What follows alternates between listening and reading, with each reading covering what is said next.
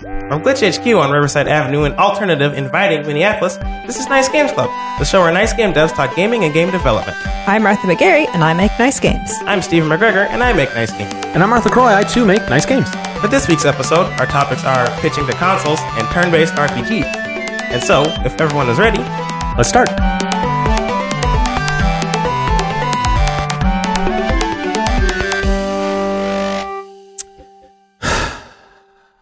One oh one. Dalmatians, yes, Dalmatians. and I get all of them. yeah, okay, that, that checks out. Yeah. So last week was our 100th episode. Yes. Um, although, as you probably learned uh, then, uh, it was this on- week. it was only minutes ago for us. and it's funny, we just finished recording it, and we're like, oh, there's a bunch of things we forgot to talk about. Yeah. Like, like the air conditioner and the fact that we had used to have three topics and now only have two topics. Yeah. Episode. Um, and you know, maybe we'll pepper in those stories a bit. Or do you just want to talk a little bit about that little sequel to the episode? Uh, okay. I guess like you used to have three topics per episode, but then the episodes started getting really long. yeah. So Martha convinced us to do two topics, and I was heavily against it. But now I'm like, yeah, we're, we're still talking a long time. yeah. Yeah. So it makes sense. Plus, That's good too because we also started rotating who the host of the episode is, who starts the episode. So it ended up being a pretty good format for us to to do. See, I got good ideas sometimes. And that's the thing we didn't really touch on a lot is though a lot of times the ideas that we come up with to change the show, we're resistant to change because we talked a lot about habits and how important those were. Right. But then uh, we are able to make pitches to each other and we trust each other with like, let's just try it. And I think with an ongoing project, it's easier just to like just try something and see how it goes. And almost always when one of us comes up with something and the others are resistant, the person who came over with it was right. Yeah, that's true. So that's an example of that for sure. Yes. Also, the air conditioner gets loud. Yeah, this I really wanted to mention it. We did. We talked about the Viking bar and all the noise that that caused. But the regular thing is there's this air conditioner in here. We have to turn it off for every episode. Um, I recorded a sample of it, and we'll put that uh, here in the show, I suppose, and get an idea for what we have to deal with sometimes when we have to go through the noise cancellation uh, on the episode. And you may recognize a sort of a high pitched whine. Uh, up or down, depending on if the air conditioner is turning on or off Yeah. um, in the episode that that that cu- cu- cuts through that the, the noise canceling. That's what that is. Yes. Uh, if you're ever curious of what that sound is. Did we leave anything else out of the hundredth episode? I mean, I'm sure we did. we just can't think of it right now. also, uh, Cloudbreaker's out. Probably. It is, point? definitely. Definitely is. It definitely is. Well, good Unless job. something terrible happened. oh dear. Let's hope not. Uh, well, good job. We did it. We did it. High five. Woo! so, for listeners who don't know, Clawbreaker is a game that both Stephen and Martha worked on Yes. um, over two years ago. Yes. 2015. Mm-hmm. That's why the Git project is M Midwest Game Jam 2015. Yeah. so every time you open it, you're like, so long ago. And so the team got together, polished it up. Uh, it was a game jam game, Yes. but it was pretty much done, like complete, like a full idea. Polished it up and uh, getting it out the door. It's out, it's available now on Steam and Itch. yes. You can check it out on our website. Hopefully, you had a good time at our release party that we also had. It was fun. Uh, when was that slash is going to be? It was. The, it's the seventeenth. Yes. I think it's the seventeenth. Yes. okay. Someone's Okay. birthday. Well, it'll happen by the time this episode goes out. Then. Right. For sure, yeah. So it'll have happened. It will have happened. Cool. So yeah, hope you all had a great time. Yes. I'm, I probably did. There's a The A tournament, yeah. Some of you probably won stuff. Yes. Good job. Hopefully, it was a well-run tournament because Mhm. I'm running it. So, so what's that website, Stephen? uh, cloudbreaker.com. Yeah. Pretty sure it's that's yeah. Cool. Simple as that. And you can search for it on Steam and itch.io. Buy that game, guys. Yeah, it's, it's great, y'all. It's selling like hotcakes. as far as you know right now. Yeah. selling like crab cakes. Uh huh. Hey, better. So a hot cake is just a pancake, Yes, right? Hot cross buns. Hot cross buns. it is though. I think. I feel like I went my whole life thinking it was some old thing that doesn't exist anymore that, oh, that yeah, used to 'cause sell no one- really well. No one ta- calls them hotcakes. And the- McDonald's calls them hotcakes. Well, nah. then I found out they were pancakes, Yeah. and I'm like, are pancakes particular good sellers? Like, hmm. Oh, yeah. I, is it that you need to eat a pancake really quickly when it comes off the griddle, and it sells in the sense that it's you can't make them fast? Is that the metaphor, maybe. or is it? I don't know because I think the what people use it for is Yeah. that it's popular, yeah, right. but it might be that it's like Maybe someone was trying to make a new pitch for a pancake. Could be. Yeah. Could be. Was that a subtle transfer tra- transfer to the, the topic? I'm pretty good at this. Yeah. Sometimes we don't pick up on them. okay, our first topic today is mine uh, pitching to consoles. Uh, this is something that I've been doing uh, past couple months for Widget Satchel, and I've heard you may have heard me talk about it on the show before. And um, I wanted to. I, I'm- I'm still waiting to do the big like consoles topic, Yeah. right? Like porting to consoles, Yeah, it'll be- releasing like all that stuff. There's that's still to come for Widget I'm looking forward to that too. Uh, but this is about pitching, about that first process, right? That first step.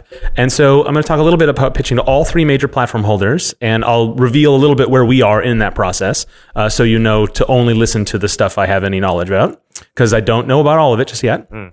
Uh, but it's pretty interesting.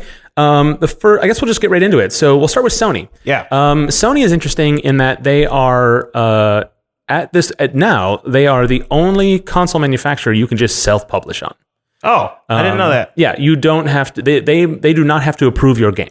Oh. Um, you can just. I mean, just as we'll get into that. yeah. Uh, but um, you I guess you can technically self-publish on Xbox, Mm-hmm. but it's through a, a thing called the Xbox Creators Program, which is a um, there are limitations on what you can do with your application. You're limited to one gig of RAM. Sure. It has to be a UWP, which is a certain type of uh, um, a binary format or package format rather for uh, for Windows uh, uh, uh, apps. Okay. There is certain Xbox Live things you can't get. So basically, and it also goes into a separate part of the store. Yeah. So it's a great it's a great thing. But if you're a game dev who's taking this past hobby and into something serious, it's not really something that you're that interested in. And we'll get into Microsoft in a moment.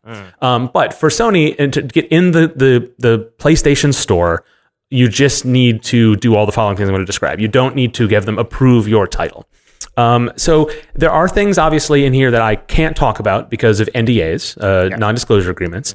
And um, I, I will say, and I'll probably get into this when we uh, revisit this topic, but I think these NDAs are restrictive for no reason.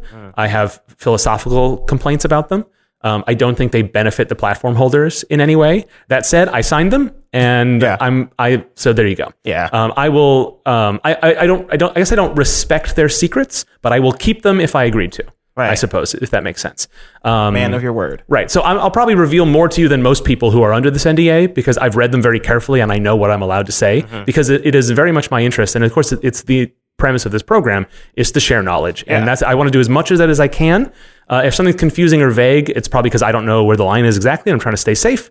Um, but you can always contact me for clarification and I can, you know, help out uh, if, if possible. I, I think the biggest problem with these things are people who are behind that wall not only is it hard because it's very uncomfortable. Like you don't Yeah. want to you don't always know so you just try to play it safe. And that's a, that's a perfectly fair thing to do because like you don't want to be in trouble. And like i have i do not re- begrudge anybody for that. But what that leads to is a lack of understanding of a lot of these things and again we'll I, I, we'll talk more about this when we actually talk about the real process of it i'm going to try to keep this to pitching but i'm going to bleed into some other topics as well anyway that's just the precursor because i, I feel really strongly about um, the fact that information should be free.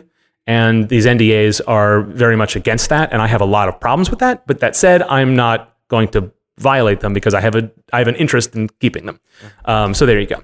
Um, okay, so for Sony, um, the uh, you can self-publish with them, but you have to go through a process where you uh, uh, sign up your company, and you do in fact need to pitch them the project. Okay. Um, but you, it's basically a kind of a, um, a minimum viable sort of thing. Right, yeah. Um, they pretty much they do approve everything. The the key thing about Sony's process is that it was built and set up for a world in which only like THQ and Activision, like the mid tier to high tier companies, deal with them, where they have a person on staff who manages the interface with these these portals.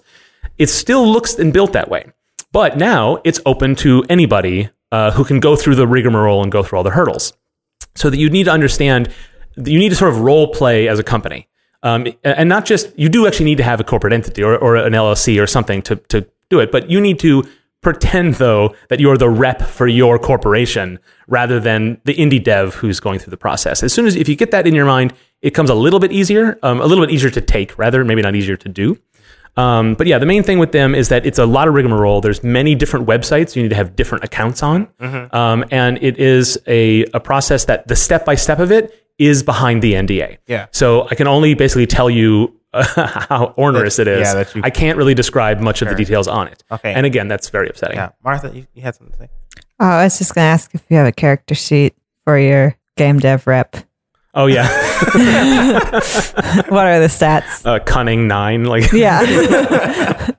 Nice. Uh, yeah, that's pretty good. Um, so yeah, lots of hoops to jump through. Um, uh, Sony also is split in- into three main entities. There's Sony America, Sony Europe, Sony Japan. And when you get through this process, you do actually need to go through a lot of these steps with each one individually. Um, In order to get in on each of the different. Right. So um, you create different. Uh, you you sort of register your title in all the places you have to do it. You have to do all of those for each of the three things. Do you have to do it for each of the stores? if you don't want to be if you don't want to sell in Europe, you don't have to do the Okay. go through it. But yeah, it is. Um, it's there's no there's some shared meta, and you know all of the all of the process that I've gone through.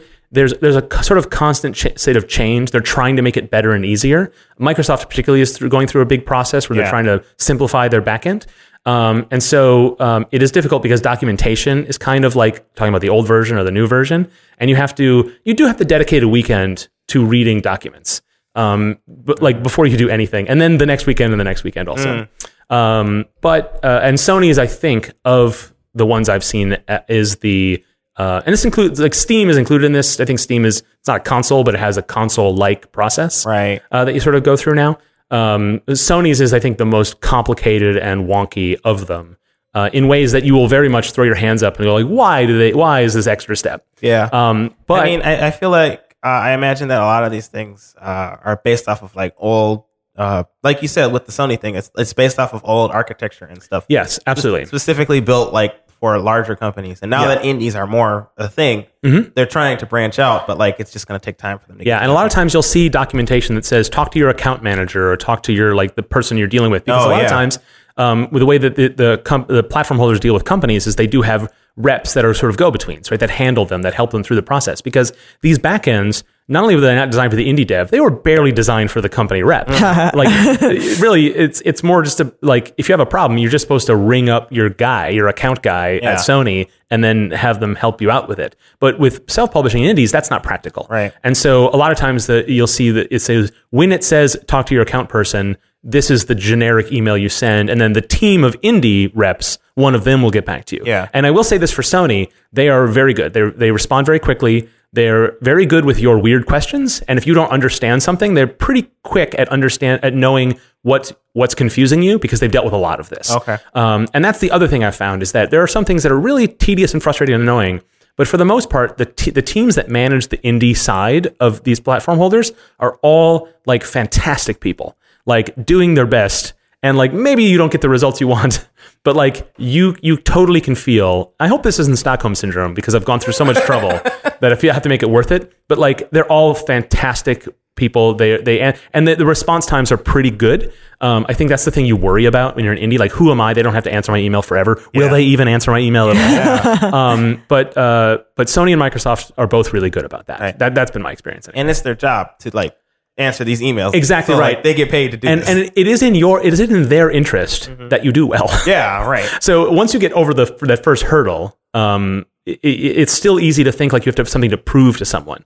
But like at that point, like you are a product for them. Like they want it's in their interest. So like um, you know, like it's uh, you want to cut down on the sort of long emails that explains your motivations and everything. Just ask your question.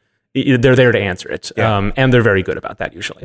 Um, so that's the rough uh, path on Sony. There's not much to pitch because you just need to go through it. Um, I there is there's like one website you go to get started, and it's not even the one you'd think. So we'll put that in the show notes. Uh, and there's I'll also sort of dig around and see if I can find some articles that try to describe that process in similarly vague terms. And if you can put all of our vague accounts together, you might have a better idea.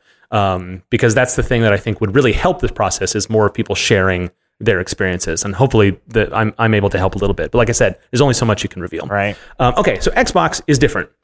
Xbox, uh, Microsoft is famously a dev-friendly company.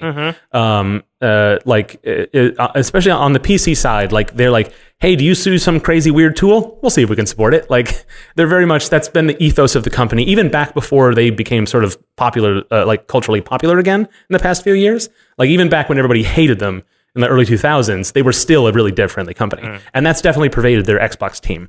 And um, but uh, they have so they have this creators program, which I've described a little bit, um, and I don't want to get into too much because it really is just it's it's it's pitched and meant for hobbyists. Yeah. That said, if you can't get in through their ID at Xbox program, their independence at Xbox, if that's something that you go for and can't get, the creator program will get your game on Xbox, and you can use your own retail Xbox as a dev kit. Right. You don't have to get an extra dev kit. So Just extra convenient. it, they open this extra little door for you, but I think listeners to our show probably want more than that. So, uh, and also, I don't have a lot of experience with that program, uh, but I just, I, I, I really appreciate that it exists. Yeah. Um, but I tend to leave it out when I talk about how to get on Xbox. Oh, sure. Um, anyway, okay. So uh, what you want for Xbox is ID at Xbox. It's their program for independent developers. Um, that is, you know, that encompasses Widget Satchel and it also encompasses Cuphead.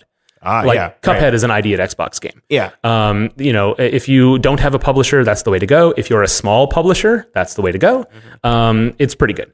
Um, I it's actually I don't know where the line is between ID at Xbox and like AAA Xbox exactly. Uh, like Sure. it's it is fairly it's it's far in the distance. Uh, ID at Xbox is a huge program and it covers a lot of people.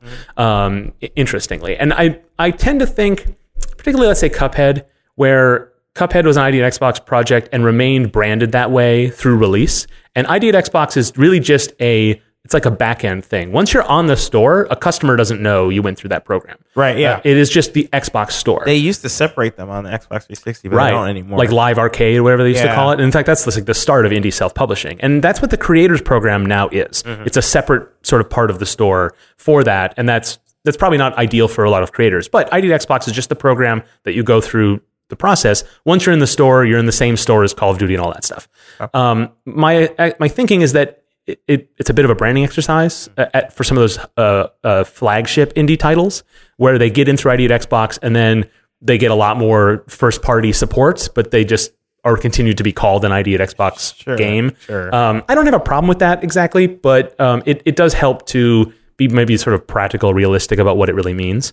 Um, that's a huge digression. Anyway, uh, with ID at Xbox, um, you you sign up with your Microsoft account and you have to pitch them your company. And the reason I'm a little vague on this is because there's two steps. There's pitching them that you're a real company that exists and runs to make games, and then you get into the program. Then you pitch your game, and um, when you pitch it, only after your game is approved do you get access to dev kits, uh, backend portals, all that stuff. So I submitted my company, Noble Robot, to ID at Xbox like three years ago, and and and you know got into that where you get like monthly newsletters basically, um, but there's no website to go to. There's nothing to log into. It's not really part of it. So when I was looking into doing this uh, for Widget Satchel, I'd forgotten that I was Oh, yeah, already yeah. part of the program Yeah. to some degree. Um, usually, you just want to do one after the other, Yeah. right? Um, anyway, that's why I'm a little vague on that that origin part of it. But um, it- you just, I think it's just developer at Xbox.com. So we'll put all the links in the show notes, um, where you just sign up. And as far as I know, the requirements for that first step are fairly low. It's like a prove you exist kind of thing. Um, I think it does ask you, or at least it did when I did it, I believe, if my memory serves. It asks you to write a little bit like, what kind of projects do you want to make? What What are you up to? Like, you know, but it's not. You don't have to submit screenshots or proper game design, any of that stuff. Yeah. it's it's mostly just introductory. right. Um, anyways, the game information form. That's the unhelpfully acronymed GIF. Like, Oh boy. they on the on the forums. Is it GIF or GIF? Don't start with me. well, actually, I don't know for that one because it's, not, it's not referring to the same thing. Yeah. Uh, on the in the in the back end forums, people will talk about like the the GIF, the GIF, and I'm like, what? like, oh right, the, the game information form. Yeah. Um, this is what you submit to. Uh, once you're in the program, they give you. At least it used to be. They actually changed it. So um, when I signed up, I got a link that said, "Hey, now that you're part of the program, here's the your individualized link to the game information form." And I had to go digging for that email. And when I clicked it, the whole process had changed. Uh, So I think it actually is a public URL, but you have to log in with the account that's approved. Anyways, that's sort of wonky and not interesting. But um, you you um, you'll you'll be sent an email with this link. Um, It won't be the same one I got, but it'll be a similar one.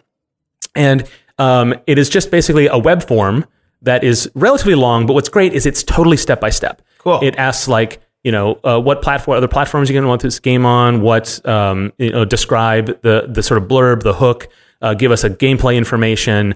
Um, like none of this is not under NDA, but it's still behind the program. So I'm going to be a little respectful to it. Um, but uh, it's also not interesting that you know every detail of it. Um, it basically just asks a lot of inf- uh, details about it, and then it asks you for additional materials that you can submit to them. Now, things like a demo, a trailer, screenshots, none of that you cannot submit that on this form.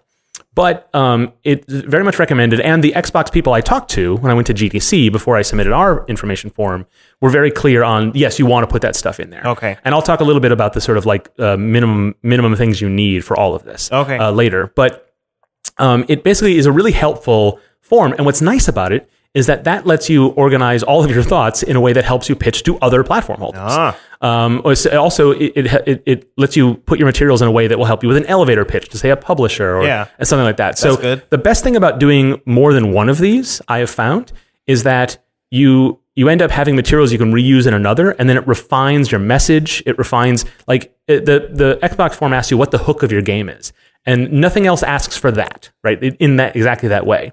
And so asking you for these details in slightly different ways, because it all comes from different sources, allows you to get to the core of what the answers are. Yeah. And it's really, really useful. That's good. And- Okay. And, so we now have this materials for Widget Satchel that are like just in a bag we can just grab for anyone who needs anything. Yeah. It's really useful. So when we start doing press and try to get uh, uh, do some press relations for this game, we are going to have a lot ready to go. Yeah. And that is a huge service it provides to you. Even if like the process doesn't go as well as you think, Mm-hmm. you end up having a lot of this stuff. Okay. Yeah, that, that seems really useful. That Mm-hmm. like you have all of that information and they can you can just use it to pitch it to uh to article writers and such. Yeah, exactly right. Just so you can get your game out there. That's good. Yeah, yeah, yeah. Because I mean, it is a pitch. Yeah. in a sense. Um, so the game information form, you get, get all that stuff going, and then you send it off, and then um, I think it's like they say like two weeks, uh, uh, two or three weeks. They they expect to get back to you.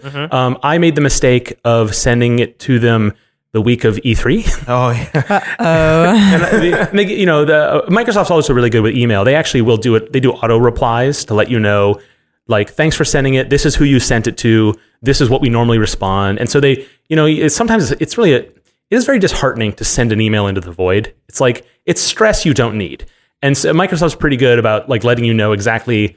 Like we got it. Here's what we're doing with it, and like, good. and you know, a lot of things are like that, but they do a pretty good job with this. So their message then was like, "Hey, it's E3, so FYI, Oh. it's going to be a little bit tricky." Yeah. But good news, it actually didn't. It took like I don't know, like eight, nine business days before they got back. That's good. Um, and I'd like to think that it's not. That's not a function of like how great our game was. Um, and that's I'm trying to make that assumption when we go through these things is that like that we are a typical indie game team. Mm-hmm. I like to have the confidence that we actually are a little better than that.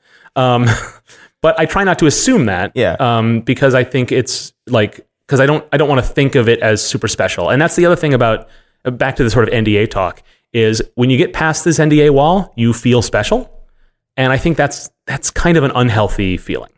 Uh, it, it becomes e- e- exclusionatory, and you start to think that you're you've done you've accomplished something, you're better than someone else. But like we all know, like it's the, the the people at Microsoft have a good idea of what a good game is, mm-hmm. but they're not the arbiters of that, right? Like they have their own reasons for choosing things. Yeah. Like too many RPGs this month or whatever. You have no idea. Yeah, I Right? don't know. I guess They also don't have a fancy energy sword, so Good point. accurate. I, I, if, if I was under NDA, I would feel more worried than special. I think. Fair enough. Worried first. Yeah. um, and th- that's that being said, there is nothing wrong with feeling. I mean, I am very proud to have the process of the approval process anyway, yeah. has gone pretty smooth for, Yeah. for us so far. Um, that does give me some pride, but I try not to. I try to be realistic and think it's just emotionally prideful, but at the same time, I'm not. I don't want it to change my behavior, and I don't want it to. Um, I don't ever want to tell someone, yeah, we went through this process. You might have some trouble, but like we, you know what I mean? Yeah. Like I, I want to make it. I want to cast myself as the the the typical person that goes through this because I don't know any different. Yeah. And so it, I think it is important to keep that in check.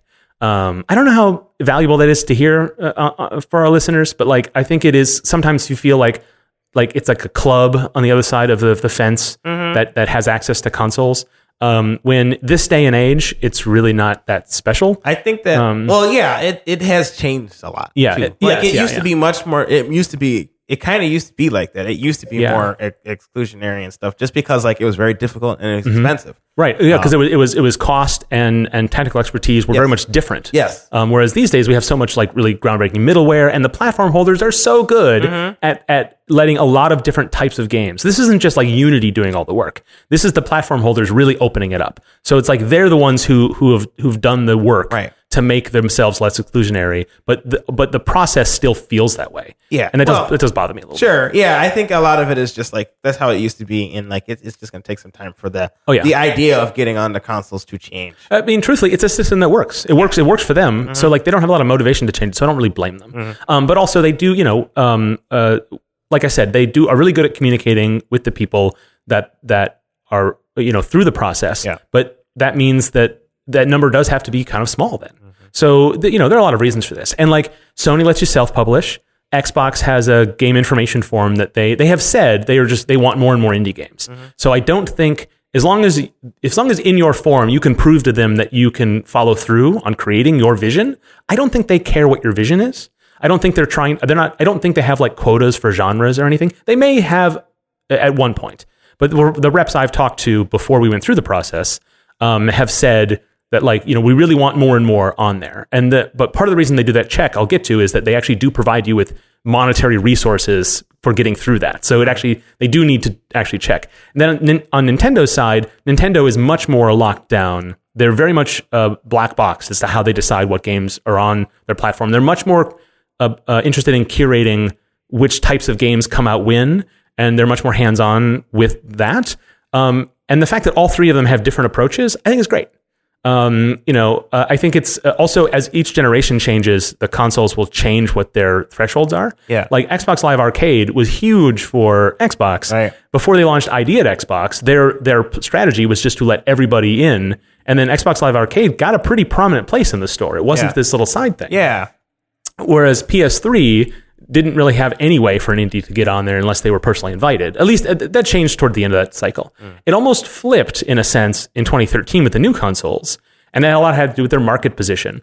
But that is just like the more players there are, the more approaches there can be. So if you're a game, if you're a player who is like, oh, I hate that anyone can just put a stupid game on Steam or whatever, well, then you want a more lockdown, curated thing. Right. And if you're a developer, you might feel the opposite. But also, if you're a player, you want more interesting, crazy things. There is there's enough of a variance between the platform holders. I do kind of wish they were all the same and you could just, do through one process. Mm. But part of me, I likes the, the healthy change and the fact that it changes over time. So Nintendo's policies will change and Xbox's policies Yeah. will change over time. Well, I think that's healthy and good. Also, these policies will like they they I guess they curate like the games that are on the platforms, so the platforms have their own little personalities Yeah. based off of the games that they have. Yes. And that certainly, I think, was probably much more, that particular angle Yeah. is still important. But I think it was much more important longer ago. Sure. I think it's, um, I mean, what we, as developers, what we really want is we really want an arms race between the platform holders to get as many indie games as possible.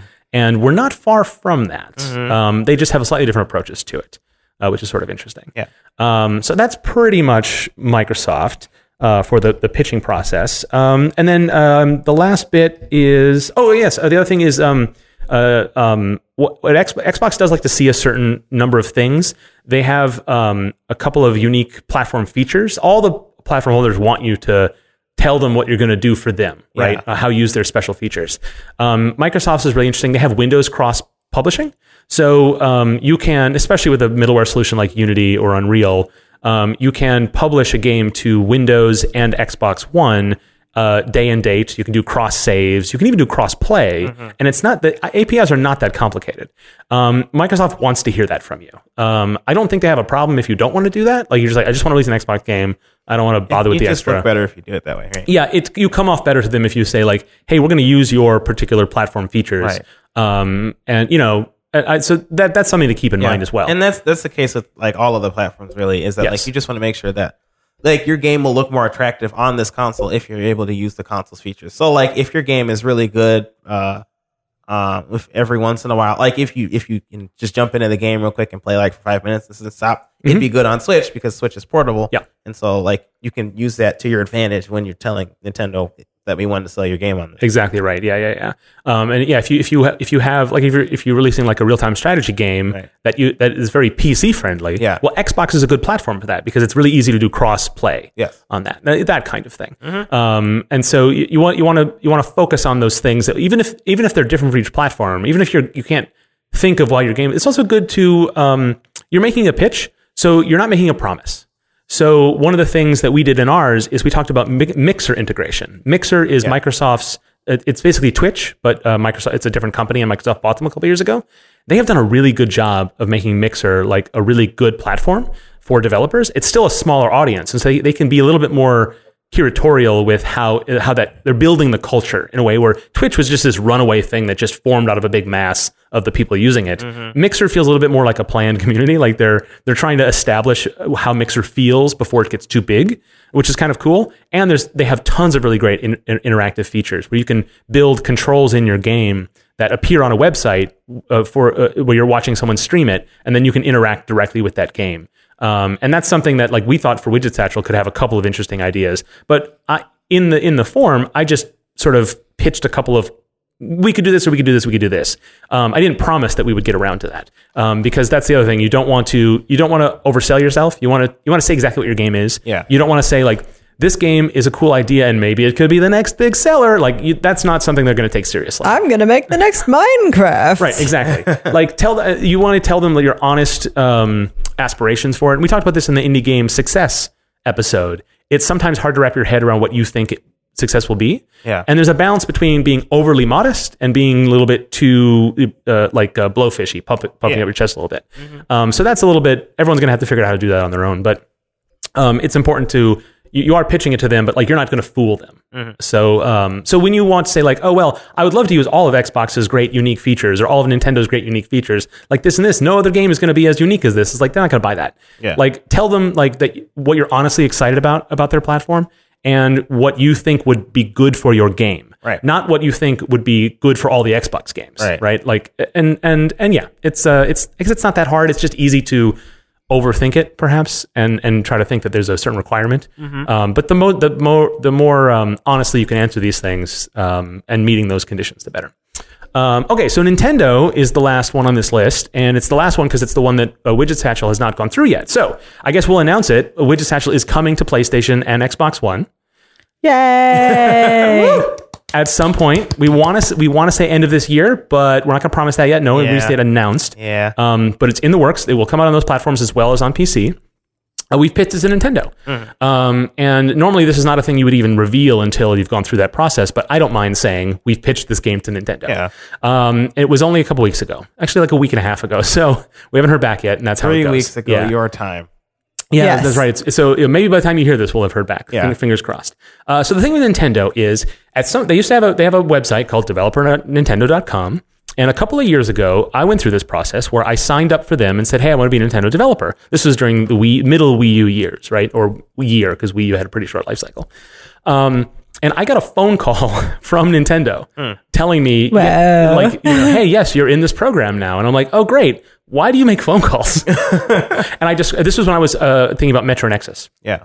And even at that time, I knew that like porting Metro Nexus to consoles was going to be difficult. But at, I just sort of had a, a like this is probably the same time I, I I submitted for Xbox ID at Xbox. Is I'm just like you know I'll just see how this goes, right? And um and, and deal with the technical problems later. Um and so I talked to one of the reps on the phone, and, and it just was kind of cool to get a call from Nintendo and say, hey, you're you know this now.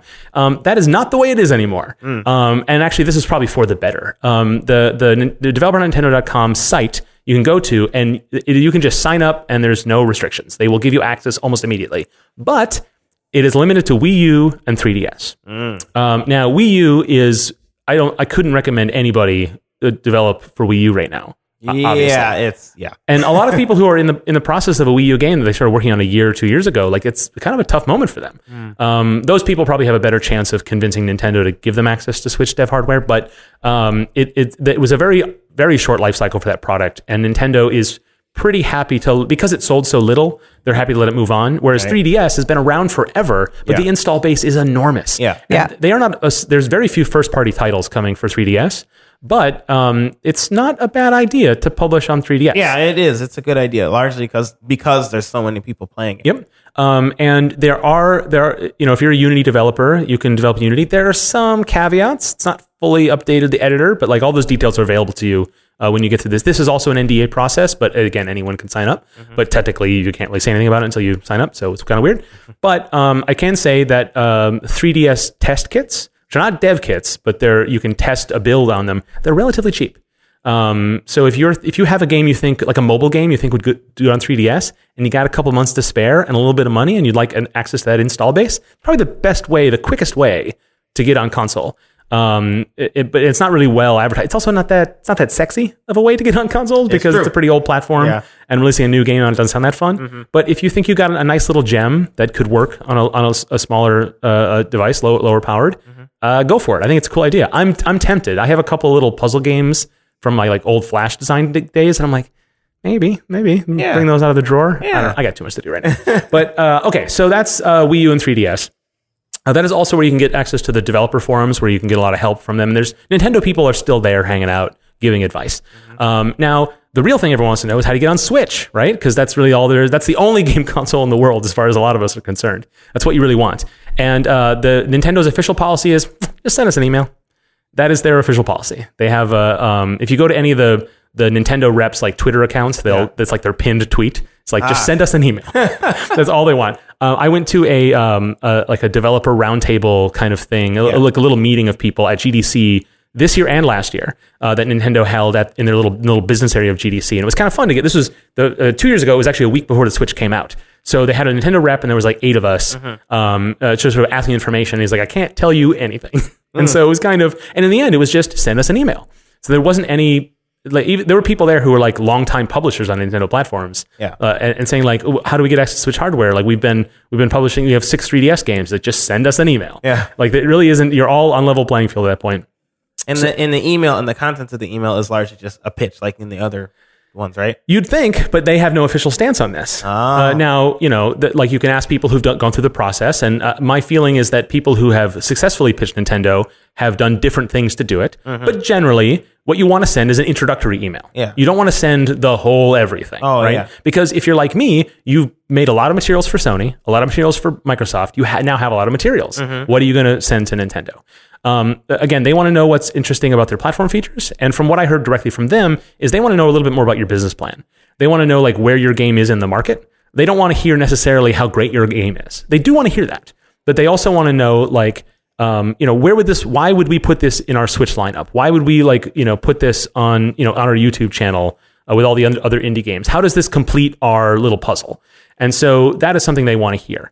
Um, now, uh, from what we've heard from people who have gone through the process, um, a couple of different people, um, it's a bit of a back and forth with Nintendo. Um, when you do hear back from them, they will probably ask you for more, um, and that is when you prepare more. But um, they will be more specific at that point. Um, now we haven't got we haven't got to that point with Widget Satchel yet, so this is all just things I've heard from others. Um, but my understanding is, you know, um, it, it really just send them an email. That's kind of you it. Cool. Um, you, you don't have to be as scared of it. I mean, I mean, it, time will tell out if our approach worked. Um, but you know, again, it might not. There might be reasons they don't, you know, uh, uh, choose to go forward with it. I've also heard from people when they um, are denied, they actually do get an email back from Nintendo saying like, "No, thank you." Um, and sometimes it's a advice on how to what we what we would want to see from a game like this, Okay. or how to maybe prepare your pitch for next time, or this isn't far enough in development for us. Um, that there's I've heard a couple of those stories.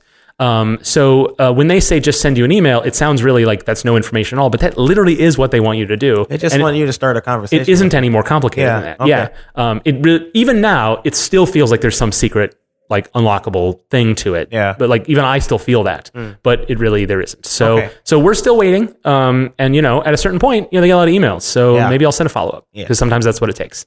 Because they're not ignoring you. You know, if they didn't get back, it's it's you know. It's because like they're busy probably. Mm-hmm. So we'll see how that goes, and hopefully, I'd like to report good news on that.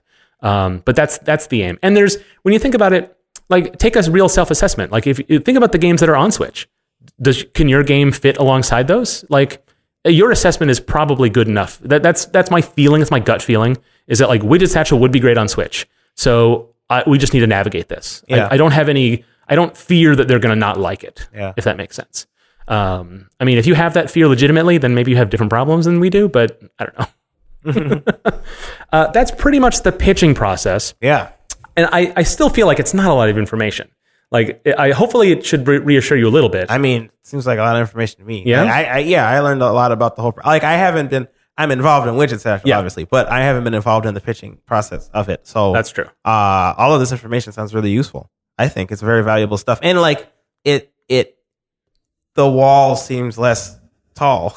Yeah. to scale Yeah, up. it doesn't seem it doesn't seem as intimidating. It's like, oh, I can send emails. I do that every day. right, right, yeah, exactly. Yeah, I guess that's that's the key message is that like, you know, like Nintendo, Sony, Microsoft, they are big important companies, but like there are things about this environment of console production that make it seem even more inscrutable than it actually is. Mm-hmm. It is fairly inscrutable. but, you know, so hopefully that will give you the the confidence. Like everything we talk about in this show. Like it's uh you can do it. Yeah. You can do it. I believe Um, in you. Yeah. Believe. Uh, so I do want to talk a little bit more about um, just the little other details before we move on. Uh, dev kits, uh, just simple facts about dev kits, so you know what you're getting into. Um, uh, Sony, you gotta buy those dev kits. They expensive, um, but um, not not as bad as you might think. Certainly not as bad as the old days, and that is about as specific as I can get. Um, you can find a lot of con- uh, other accounts online of around that, and they'll probably say exactly what I say. Um, the way uh, Sony themselves says it, which now that seems fair to say, is they say it's about the cost of like a high end laptop. Is what what a, what a, a PS4 dev kit is. Okay. So if you can imagine that, and it's a pretty narrow range, and this is another case where like it is ridiculous that I can't just say this number. Like it serves no one that I can't say it, but I can't say it. Anyways, but that's what Sony says. This is the, they, it's about the cost of a high end laptop, um, and that's more money than you probably want to spend on a PS4 dev kit. But if you want to publish on PS4, it's worth it. Um, and now the thing about dev kits that is true for all three of these these manufacturers is that there are two types of dev kits. There's the dev kit, which is usually a, much higher end version of the console, extra RAM, sometimes an extra piece of processor, sometimes uh, extra uh, um, uh, like extra hard drives or different partitions, or like uh, again those details are under NDA a lot of them, but um, they're totally different machines and they can emulate a retail box for you to test on, but also they're much more powerful so that you can run unoptimized projects and get things working, um, as well as get much more like debugging information. And this is probably not news to a lot of people, but there's another type of dev, dev kit that people probably aren't as familiar with. It's called the test kit. And a test kit, um, they'll be called different things by different manufacturers or different platform holders. But the test kit is basically a retail uh, um, device with like a switch flipped, where you can deploy. Um, so they they usually can't run um, uh, retail games, so you can't like you can't run your own personal games on it. That's true for most of them. Um, but you can deploy your projects on it. You can do limited debugging with them, um, but they have basically the same uh, capabilities of a retail thing. Now, if you're a Unity developer, you do a lot of your debugging on your PC. Yeah. And a test kit is kind of good enough uh, for a lot of cases. This is why I was recommending a 3DS development because 3DS dev kits, like proper dev kits, very expensive. But a test kit, incredibly affordable. Um, it- you know, where if, if you have, if, if you feel like it- that is not going to be a barrier if you want to put your game on 3DS, is, is getting a test kit. Okay. And a test kit can get you most of the way there. The problem is, is like if you don't have a proper dev kit, there's some things you can't check for completely. It depends on what your workflow is. But if you're a Unity developer, if you're one really reliant on middleware, then test kits can get you can really you can get away with that without getting a proper dev kit. And so uh, that is something that not a lot of people know, and is also not un- that that fact is not under NDA. But it's still one of those things that people don't talk about because so much of it is sort of clouded in mystery. Um, so Sony's very expensive. Um, Xbox free. So when you uh, when you uh, get your game approved uh, uh, by ID at Xbox, they send you dev kits, um, and that's cool. They send you two dev kits uh, because they're like, you know, you're like, wow, that seems like a lot. Well, I think my thinking is that they don't know how big your team is, Oh, so they yeah. don't want to even ask you. They're just Sure. like, everyone gets two. Um, You get two dev kits. You get two. exactly. so if you're a single developer, that's one more dev kit than you need. Yeah. Um, but if you're a small team, then like that's kind of great, right? Um, and so uh, that's that. Uh, Nintendo's, uh, it's like Sony's where you have to buy them. Um, but they're, um, and I, this is what the, they told me, um, is that they're much cheaper. And I think there was a lot of stories, uh, um, when the Switch came out Yeah. that, that made it to the popular mainstream games press talking about how cheap the, the, the dev kits are. Um, Nintendo also has a dev kit and a test kit. And it's basically the same kind of thing where you have much more power and then ones that are closer to retail. And now what they do recommend the process for all the platform manufacturers is you want to develop on your dev kit, you want to do QA on your test kit. Mm-hmm. And you and so really what they will recommend you and if you ask them different, like could I just get they will they the party line is always we want you to have both. But the dev kit does both so you can get away with just that. Okay. But you can make your own assessment as to how badly you need the full power of a straight up de- dev kit. Sure. Um, that, that said, uh, if you submit your game then to certification, which is the process that all the platform manu- uh, platform holders have for approving a final binary to go in the store, much more rigorous than it is on Steam or other PC platforms. Um, you know, you're more likely to fail it if you don't have the tools to to do all that that checking. So again, it's a it's a calculated risk that you make. Don't have to do that with Microsoft because those things is free. So that's nice. Um, so those, yeah, those are just basic facts. This is also not terrible. That's not news. I think a lot of people know that uh, those details about the sort of uh, pro- uh, Microsoft very frequently will they'll say, "Hey, make a game for Xbox, you get free dev kits." Like Yeah. it's they they advertise that fact uh, for sure. Um, okay, so other things is uh, like uh, the forums and the communities by these things uh, is also where you get information on like how do I do uh, Unity stuff. All of that, a lot of it is under uh, um, uh, NDA forums. So sometimes they'll be the platform holder will have their own forum that you go to.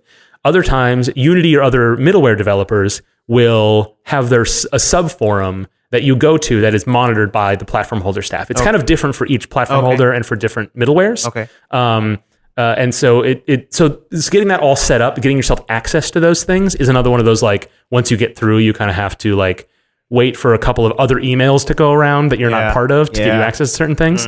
Um, that's the thing I was not um, prepared for as much as ended up happening was how many times I had to wait for someone else to do something just to log into a thing. Very crazy, but you have to be patient with that stuff because it is an old system, right? It's it is slowly adapting. Yeah, yeah. Um, but the, the key about it is that a lot of the information is it, it's not super complete. They're not terribly active the forums because There's it- not that many people on. there's not that many people, Yeah. and a lot of times, especially with middleware, people are solving their forum their problems on the main forums. And it is a that's another reason I don't like this NDA thing because the information on that forum it's not it's not top secret. It's not that interesting. It's just people talking about technical things, mm. looking for an API call, all the things you find on a normal tech, you know, Stack Overflow or the Unity forums or anything. Um, but you have to be prepared for it to be a little harder to find what you need. And if you're like kind of person who like lurks on forums, you just search for a question that you think is already asked. You need to get over that a little bit and start asking a bunch of questions.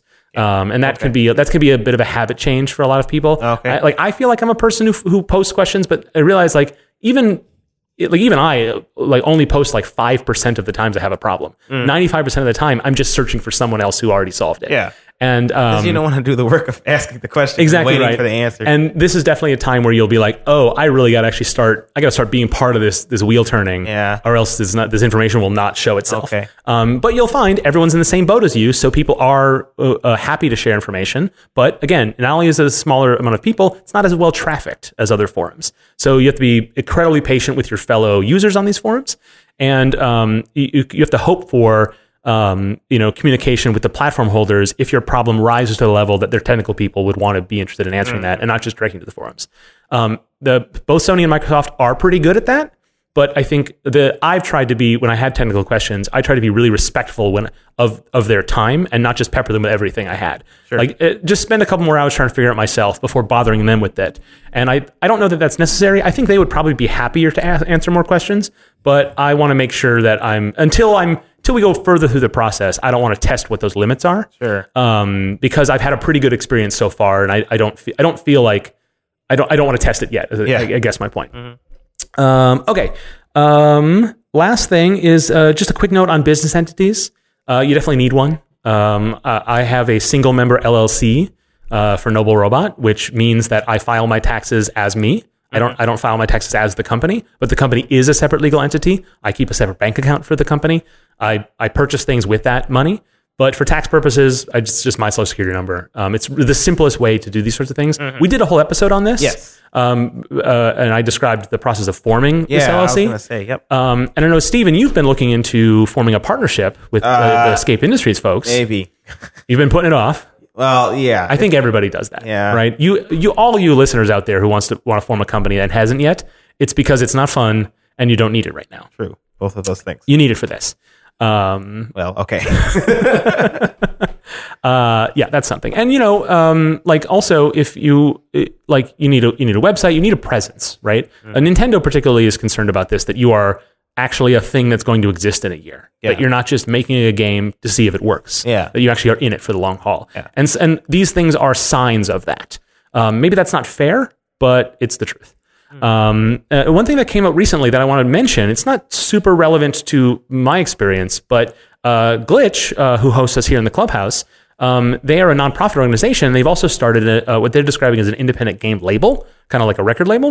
And uh, there's going to be a couple games that they're going to publish. Um, but as a nonprofit entity, they're having a lot of trouble getting access to, Right. to the consoles. Yeah. Because those systems, again, they're pretty old, Mm-hmm. and at least the way that they're set up, and they're just it just didn't occur to them to allow for that. So sometimes it's just not there's like not a checkbox on the form Mm. for like filing as a 501c or something like that. Mm-hmm. Um, even though there's no ten, there's no legal problem with with selling with a nonprofit selling something on a commercial store that is legal, right? Uh-huh. But these uh, platform holders are just not prepared for that. Sure.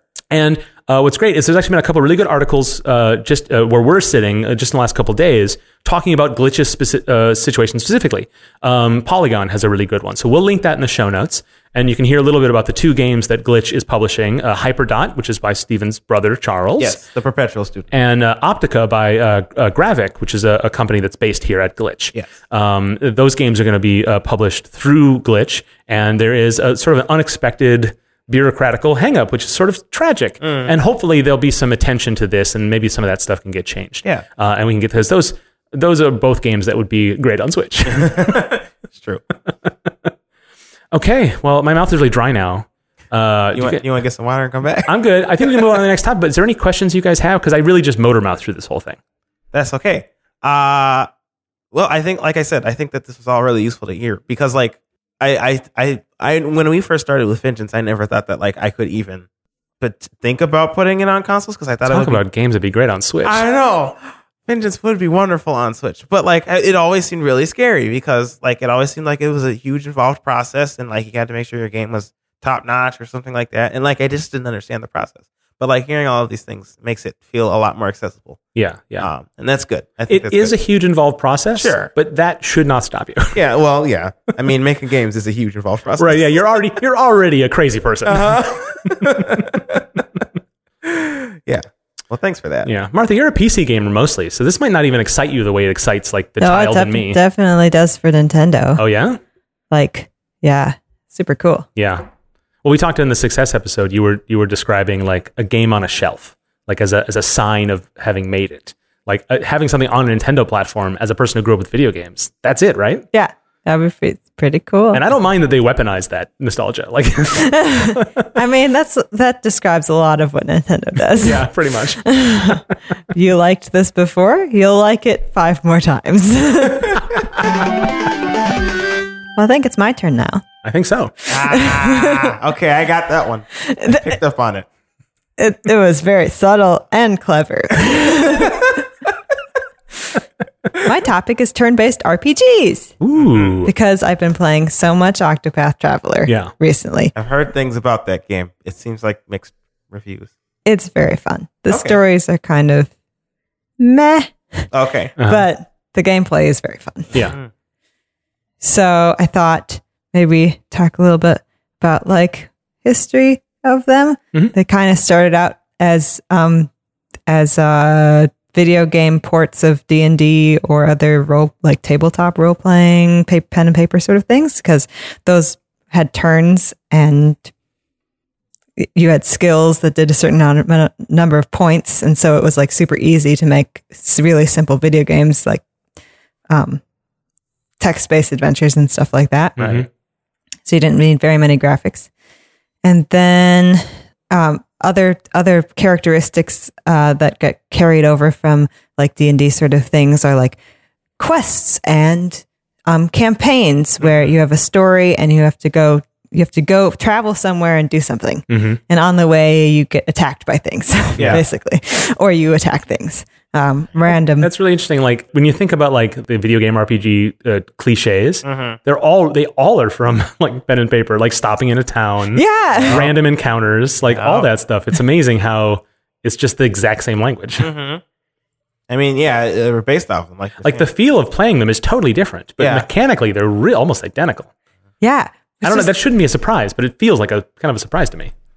Well, I think the one thing that pulls you that really separates them is that in even though you're playing a role and in a lot of ga- some games you can choose like your dialogue options or whatever, yeah. you're not really it's just different embodying the character than when you're actually having to come up with everything about them. Yeah, yeah. And the fact that you can come up with more of the story in pen and paper ones because there's not actually a the computer program has set up a certain way and you can't change the story once it's already going unless it's online or something. Yeah, Right, yeah. right. I've definitely found in the D and D campaigns that I've been a part of, there's less of the thing that happens in the first scene is pivotal to the end climax, whereas RPG stories, uh, video game RPG stories, are much more like movies where they have because there's so much more control. Yeah. Uh, in a tabletop, it much more feels like anything can happen, and that's part of their charm. Yeah. And you can ignore side well, I guess you can ignore side quests in each of them. But there are side quests in a lot of them. Uh, that's a trope in a lot of them too. You have items and an inventory of items and you get loot and new weapons and upgrades to things and that includes like your powers and char- like character classes. So each character has a different personality and a different um, uh, powers that that you as you level up you get more of them um, and you usually are playing well some of them you're only playing one person but most of them you're like have a party Yeah. Right. Right. Right? It makes the it makes the player a different person in, in a way that that's yeah it's like you're the manager yeah, yeah, that is accurate. It's weird though, is because oftentimes you play as the character, but also as the party. You get to decide what the party does and what your character does outside of. Oh right, you're you're the lead character, and then Yeah. the party is yeah, It's also you. also you. Yeah. there's a, um there's apparently two different styles of RPGs so Oh. like western RPGs and Japanese RPGs hmm oh yeah, but I guess I haven't considered that in a turn-based RPG kind of setting. Uh, Western RPGs is like Skyrim when things are like open-ended and the open world things, right? Right, they tend to be like action games with numbers. Yep. Right. Yes. And You know, that's kind of funny, interesting because the pen and paper role playing game is an American invention, hmm right? It comes out of Wisconsin. But the Japanese RPG is very much Minnesota. more associated. Oh, yeah? D&D Yeah? yeah Minnesota. I Minnesota thought it was Wisconsin. No no no no no that's propaganda Oh, okay. You'll have to give us the whole uh, treatise on that. yes um, but uh, the, the, the turn based RPGs are much more associated with Japanese developers. Yes. Um, I'm really curious to know where those, you know, I think it, I think it kind of makes sense because like Dungeons and Dragons is a more open world. You do whatever the heck you want kind Mm-hmm. of thing. And a lot of the Western RPG, that's what Western RPGs are, are open world. You do whatever the heck you Sure. want kind of things. Whereas JRPGs are more, um, they're more, you know, li- linear, I guess. Like you, you do this one thing. There's Yeah. a, like, and there's side things you can do, but like there's a main, a main story and it's not as much about exploration. I suppose. I, I just mean like the developers of Final Fantasy, like a lot of people think that, you know, there's like Final Fantasy Dragon Quest um, invented a genre. Oh, But sure. in fact, all they did is translate a genre. Like, did they play D&D? I really want to know. Oh, yeah. I, want to know how that, in the, you know, in the late 70s, early 80s, like how those ideas cross continents Sure. in a, a in good a time before the internet. You know? I like that. That's a good question. Uh, I don't have an answer, but I don't either Final Fantasy the first one came out in 1987 Mm-hmm. Final Fantasy is kind of like the one like the one everyone knows yeah, yeah. and there's like I wonder if that's different in Japan because there's uh, Dragon Quest. Which is much more popular in Japan. Is it really Yeah. interesting Did that come out before or after Final Fantasy? I think before. Ah, but I don't know for certain. Yeah. I know that it came out in America as Dragon Warrior Mhm. because of a copyright or a trademark issue. And it sold so poorly that they gave it away for free in copies of Nintendo Power. Yep. wow I, I told the story in the show before. That's how I played that game. Oh, oh yeah. right yeah yeah yeah that's awesome Mm-hmm. I mean terrible but awesome Yeah, yeah. so, so then Dragon Quest is now, I think, popular here, but only a Little bit. only more recently. It's it's like a cultural institution in Japan, but it didn't catch on early on. Whereas Final Fantasy, cultural institution here also, Yeah, right? It's true. There's now 15 of them. I think That's a really conservative estimate. right, because there's spin-offs and Yeah. whatnot too. yeah, and and ones that have have spun off into different genres of games. Yeah. Um like tactical RPGs, which is slightly different. hmm Um and But also turn based. but also turn-based. Right.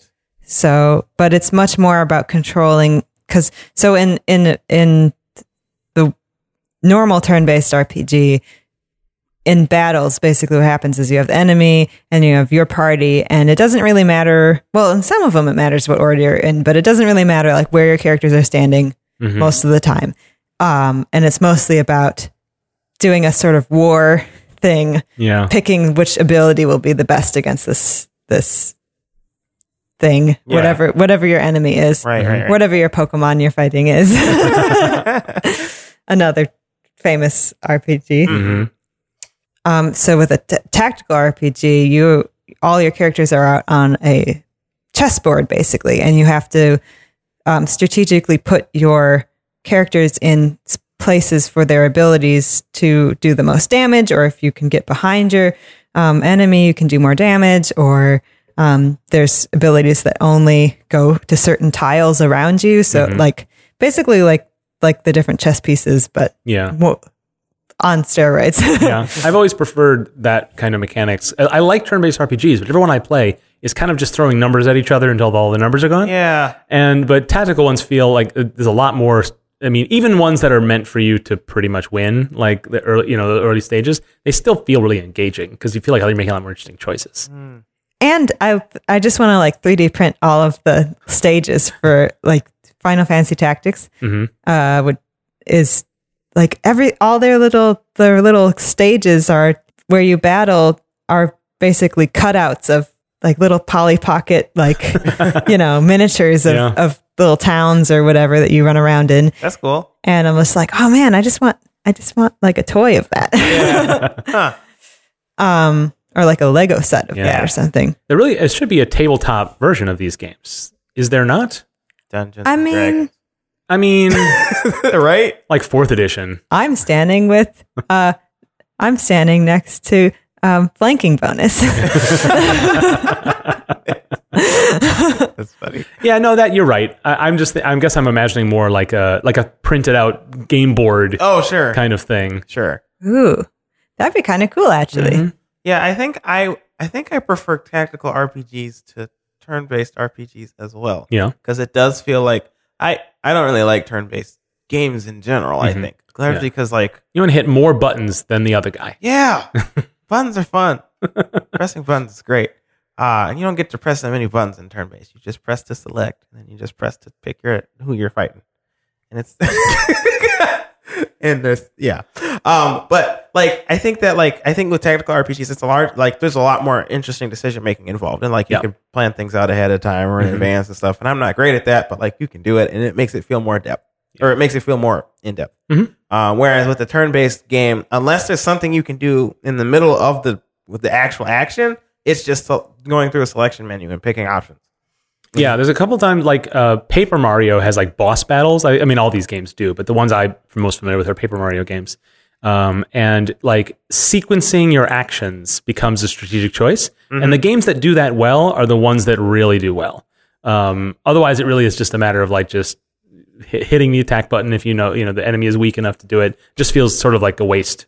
You know, because even in a platformer game where you have easy game, easy things, there's still a possibility of failure Right, you can still miss your. you jump still or have to be consistent. There's an endurance element to it. Yeah. Um, but uh, I think that the, there's a demand on the, on these types of games to make those things interesting. Yeah, I think a lot of them end up adding more mechanics to the turn-based part Yeah. to make it more interesting. Like there's a game for 3DS that's uh, Bravely Default, Mhm. And that has a really cool thing where your turns become kind of a currency.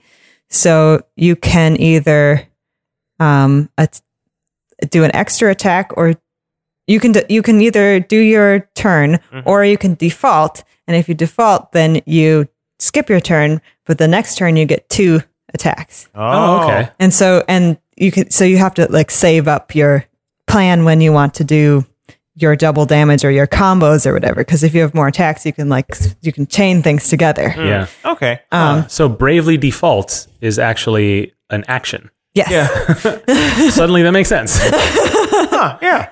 I like that. That's cool. That, that that makes it more interesting for sure.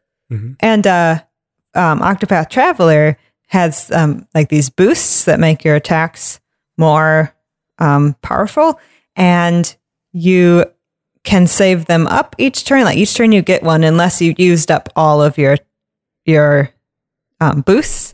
In which case, you don't. You have to skip a turn of getting one, and then you get the one the next time. Okay. Um, and you can use up to three at a time, three or four at a time. Um, so that becomes a sort of like, okay, well, I want to use it this turn, uh, or I want to save them up for when. Mhm. Um, so the other the other cool mechanic with with Octopath Traveler is that the enemies have weaknesses, but you don't know what they are, Oh. and so you have to try different attacks, and then if you if you get your weakne- weaknesses, if you figure out which one it is, you um you can break their defenses. So there's like a little defense number, and you have to hit them that many times with a weak a thing they're weak to.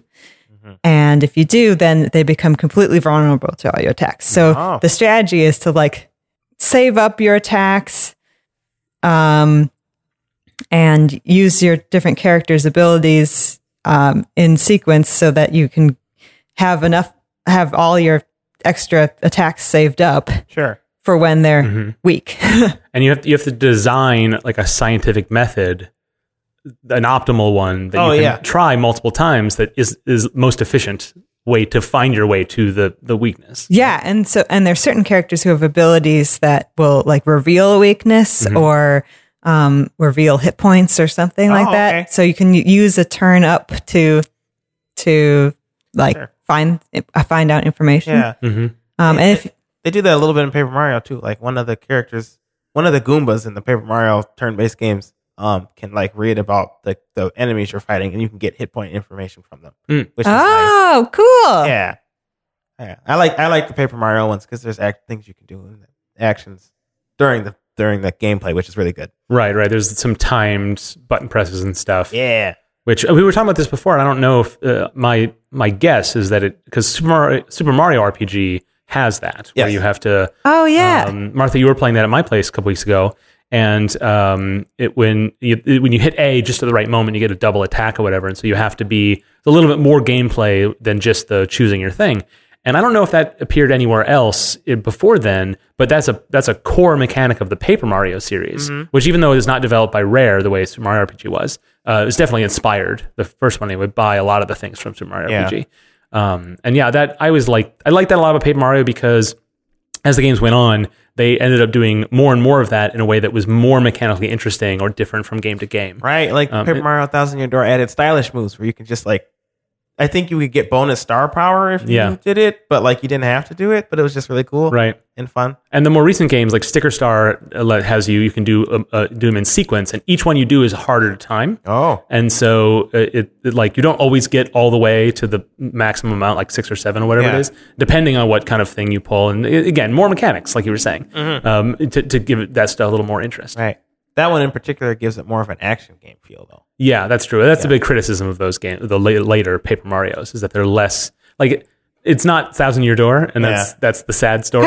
but they're still really fun. I really like them. Yeah. But yeah, I would I could use another Thousand Year Door. That's one of my favorite games of all time. My favorite turn-based RPG is uh, Mario and Luigi Superstar Saga. Yeah? I played through that game like three times. Mhm. It's super fun. It's kind of like Paper Mario, except you play as both Mario and Luigi separately, and like they can defend against uh, enemy attacks by like hopping over them or hitting them with hammers and stuff when they're doing their thing. So like during the enemy's turn, you have things you can do, and during your turn, you can uh, there are button presses you can do to enhance your abilities uh, or to enhance your attack. Mhm. Uh, and like those, yeah, those ones, those are just super fun. Mhm. Uh, Didn't that game just get a re-release? it did. Ooh. Uh, it's it's uh, Superstar Saga plus Bowser minions or something. oh yeah, yeah, yeah. Um, I haven't played that one yet because I have a Switch now, and I think it's on the 3DS. if it was on the, if it was on the Switch, I'd be all over that. Uh huh. Yeah, but yeah, I don't know. Um, in general, though, I don't know. I don't like turn-based games that much. I'm not exactly sure why. I think it's just too. That's just too slow. hmm Did you like Divinity Original Sin? That I- seems to be on this list. I did like that. I did. I put it on there because I, I like that game. But that yeah, that's more of a tactical RPG. And like, um, I don't think I would have liked that nearly as much if it was just me playing it. But like, if you can play it co-op, then like you can strategize with somebody else. Um, and and you can opt to like not do the thing if you don't want to, which is kind of cool. Uh, yeah. I, so I did like that game, but I don't know. What what is it you like both like about turn-based RPGs specifically? If if if you can I like articulate that. I like that you have time to think about what you're going to do. Sure. and that um like I like managing numbers so like having to manage like how much mana you have or how much health you have or how much you know ability points or whatever the special thing is um, and figuring out the best way to defeat the boss or whatever. Um, that's really fun. Also, there's always numbers flying off the enemies when you hit them, Yeah. and that is like one of my favorite things. So. Uh. yeah, I was with you for a while, and then not so much. it's great. And then you do like thousands of damage, and then they just poof disappear, and you're like, haha, da da da da da da da da da da. da.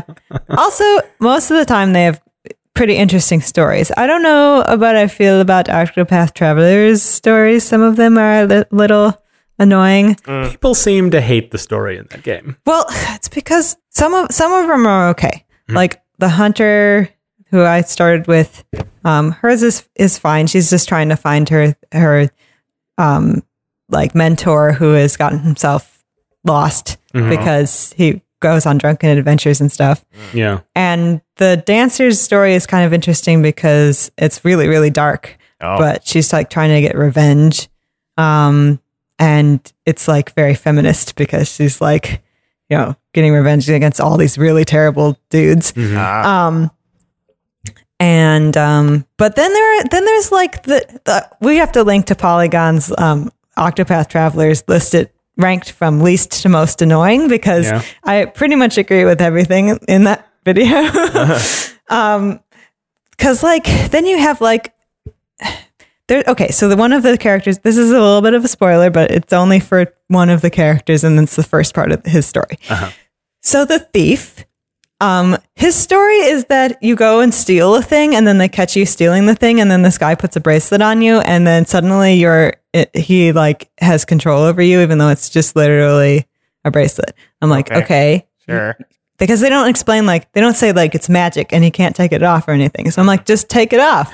Why don't you just take it off? Or if it's like locked onto your arm or something, Uh-huh. Go to a blacksmith. Yeah. This is literally one in like so many in this game. but he's like, oh, I'm so I'm so upset. Now I have to follow what this guy says for my honor. It's like Right. what?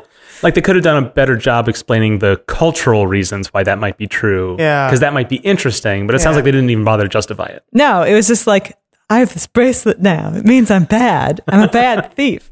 And okay, and the other thing is that part of his story is that he's like, I'm a loner and I like to be by myself. And so these other thieves come up and are like, Hey, we want to help you break into the place to steal the thing. And he's like, "Ah, no.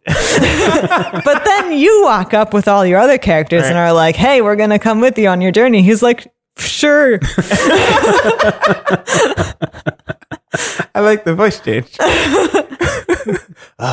anyway, so there's a lot of stuff like that. Yeah. There's Yeah. a lot of like the female characters being stereotypical, Mm. but the gameplay is so much fun that you can just kind of look past that and skip the cutscenes. You press B long enough, the cutscene will stop. So Okay. Isn't it sad how often you just have to look past that stuff? yeah, like the world just asks you to do that so often. Yeah. That's not cool. yeah. yeah.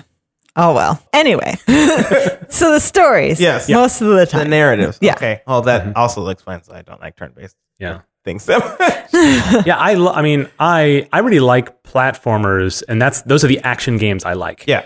But I also love stories in games and the turn-based RPGs are where you can just simmer in it. Yeah. You know what I mean? And like it's uh, you can you can play the game without having to be like without having to have good posture. Sure. You could like lay around like you're watching a movie. Like that is that's that's a, that's an appealing thing. Okay. Not just that they're slower, that they're not don't require you to be active. It's that uh, that is actually a different kind of fun. Sure. You know? Sure. That makes sense. Uh, I guess well, normally when I'm trying to play a game, though, I, I'm not looking to like sit down and get immersed in the story and like watch a movie. Uh huh. I, so that's it, it doesn't work for me in that way. I guess. Stephen's answer was basically like that sounds great, but that's not what games are. That's kind of what I said. So you'd rather play a sport than like play chess or something. I don't know. you got him. I, uh, That's not a perfect metaphor. yeah. Physical activity. Whatever, you got him. yeah, I don't know. It's. I mean, like I think I think those points are good. I think those make a lot of sense, Mm-hmm. and I'm not arguing against turn based. Uh, there's. I think it's largely just it's not for me. Yeah. most of the time. I guess that's not the case all the time. So the challenge is to make a turn-based game that Stephen would like. Yeah. Are we are we are we asking that challenge now? Mm-hmm. Give it give it actions in the middle of turns. Barely make it barely a turn based. So is it? this is totally the case for me, but like Yeah. I'm much more likely to play an RPG if it's a Mario game because you know you know me so well. Right. But same with you. Yeah, I you suppose like the so. Mario and Luigi games. You like Paper Mario. I mean, yeah, the reason I played them is because they had Mario Yeah. Luigi in them. If they made a Kirby RPG, I'd play a Kirby RPG. yeah, I'd play a Kirby RPG. HAL Laboratory, listen up. Please make a Kirby RPG. I want it too. Have Intelligent Systems make a Kirby RPG. Oh, that would be good. Yeah, it would. It would be great. Those are the ones who made the Mario and Luigi games. Oh, awesome. Yeah. yeah, okay. That would probably do it. I think it's just the characters. I Yeah. need I need characters I could jump in with. Imagine like Kirby's powers in a turn ba- with turn-based mechanics. Yeah. Oh my That would gosh. be super interesting. Well, there'd be a lot of, of potential there. Mm-hmm. You know, like you could suss out what your enemies can do to decide which ones you suck up. Yeah. And then you can do them now, but you don't know what they do unless you see the enemy do, do them. So like there's a ton there'd be a ton of interesting strategy involved. Mm-hmm. Yeah. Oh, okay. Yeah. I could get that. Dang, that's a good game. Okay, get on it, y'all. Come on. Come on, Nintendo. What are you doing? What are you doing? hmm Yeah, I yeah, I guess it's just largely like if I'm making interesting decisions during the gameplay. I mean, that's what everybody wants. Yeah. But like I feel like with turn-based games, they oftentimes feel like the interesting decision is get the most powerful ability and then just keep using that ability until you run out of mana. Then use the next most powerful ability. Well, the worst of the games are like that, I Okay. suppose. Maybe those are the ones I played. But I, I like I like it for the same reason I like puzzle games. Yeah. Whereas like you have to you have to figure out the right solution to this problem, Mm. and it doesn't require training the way like like so, good, doing a good fighting game or a good platformer would require, where Yeah. it requires actual like. It really just is. It becomes just a puzzle you can solve based on knowledge and experience. Re- uh, you know, like um, you know, uh, not like uh, re- repetitive action experience, but just just perceptual experience. Mm-hmm. Right. Like I think those are that makes it really interesting and engaging. sure. Um, now you've solved my train puzzle. Well, that's another aspect of turn-based RPGs we didn't really cover is like the grinding. That's so boring. yeah. oh, sure, yeah, That's yeah. part of it. That's part of the like the whole the numbers gambit that like that's I sort of turn away a little bit. The more numbers matter, Mm, the less interested I am. yeah. That's how I feel about it too. Yeah. I think that like for a lot of people, the grinding is nice because like it's just a repetitive action you can do, and so Yeah. like it's just something you can do while you're you know not you can just tur- turn your brain off and right. beat a bunch of things up. I guess. Uh, I think it's more than that. I think people do like working towards a goal, and grinding is. I mean, for in video game terms, grinding is boring. Yeah. But in everyday terms, grinding is a, still playing a video game. Yeah, So, it, but it feels like work, and then when you get to level two or whatever, you can have a sense of accomplishment. So I'm giving it the most positive spin I can. Sure. But there is some value to like you know chipping away at the wall until you get through, Okay. instead of just opening a door. okay, Right. that's a fair point. That's a very fair point. Even if it, ultimately it doesn't matter. Yeah. Uh, I yeah, that's a good that's a good call. yeah, you have to find a balance between Mhm. it because, like, if it's too much, then it gets really frustrating Mm-hmm. and breaks your immersion in the story because you're like, okay, Mhm. I now I have to spend a lot of time in this field for some reason, and that doesn't really make sense. Yeah. Did you guys play uh, Chrono Trigger? no, No, but I've heard good things. I played it when it was remastered for the D. Oh, not even remastered, re-released for the DS um, in like 2008 or whenever it was, and I didn't get very far in it. One, it's not really a handheld game. That made it a little bit hard to sort of pick up and get back to. But also, I really loved the story, but it wasn't moving fast enough for me, and the gameplay wasn't interest as interesting. Oh. And uh, I think that's just my assessment. I think popularly, Chrono Trigger is regarded to have really good, solid, engaging gameplay. It just didn't hook me right away. Okay. I am interested in revisiting it though, because I think I think if I give it another chance, it will it will get me. Um, but like, uh, but the story like really got me. It just I wanted the next bit of story and not the next bit of game right now. You Sure. know. Um, I don't know. I probably didn't get very far in it. I do need to give that one another shot. Yeah, uh, I've heard good things about that. It has like a area. It has sort of like a tactical RPG sort of thing, right? Like you have, you don't remember? Don't remember. okay, I don't. I've never played it. It was like a decade ago I gave up on this game, Ah, well then, never mind. but it's haunted me since. oh, So if you're going to make an RPG, um, there's lots of tools to do it, True. including RPG Maker, which has you don't really have to make much code Yeah. yeah. for it. I bought that through like a humble bundle Mm-hmm. or something, but I haven't actually made anything with it. But there's a couple of local people who made some for um, in a couple of the game jams. Yeah. Um, I know Adina Abduak uh, made one for the latest Global Game Jam. Mm-hmm. Yeah. So it seems pretty fun. I was like looking over Adia's shoulder and being like, "Ooh, what's the going? What is this?"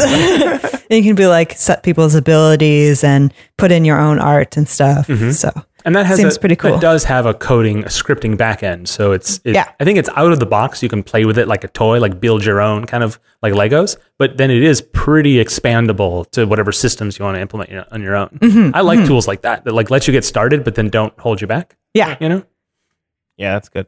Are there other tools other than RPG Maker that are? um, that's the one that I found. That's like the major one. yeah, Uh, there are like um uh just as it is for all genres, there are like uh kits you can get for Unity. Yeah. that, that will give you a lot of the back end. Well, I think I'll hand the turn to Stephen. Got it. I picked up on it again. Uh, that's our show. If you haven't already, subscribe to Nice Games Club in your favorite podcast app and be sure to give it a good review if you liked it or are nice like us. We really do need to know you're out there, so leave a review and tell all your friends too. We also want to hear directly from you, so follow us on Twitter and all the other things at Nice Games Club. Lastly, you can find out more about the show, your nice host, as well as get all the links and show notes from this and other episodes at nicegames.club. So until we start again, remember to Play nice. And bank nice.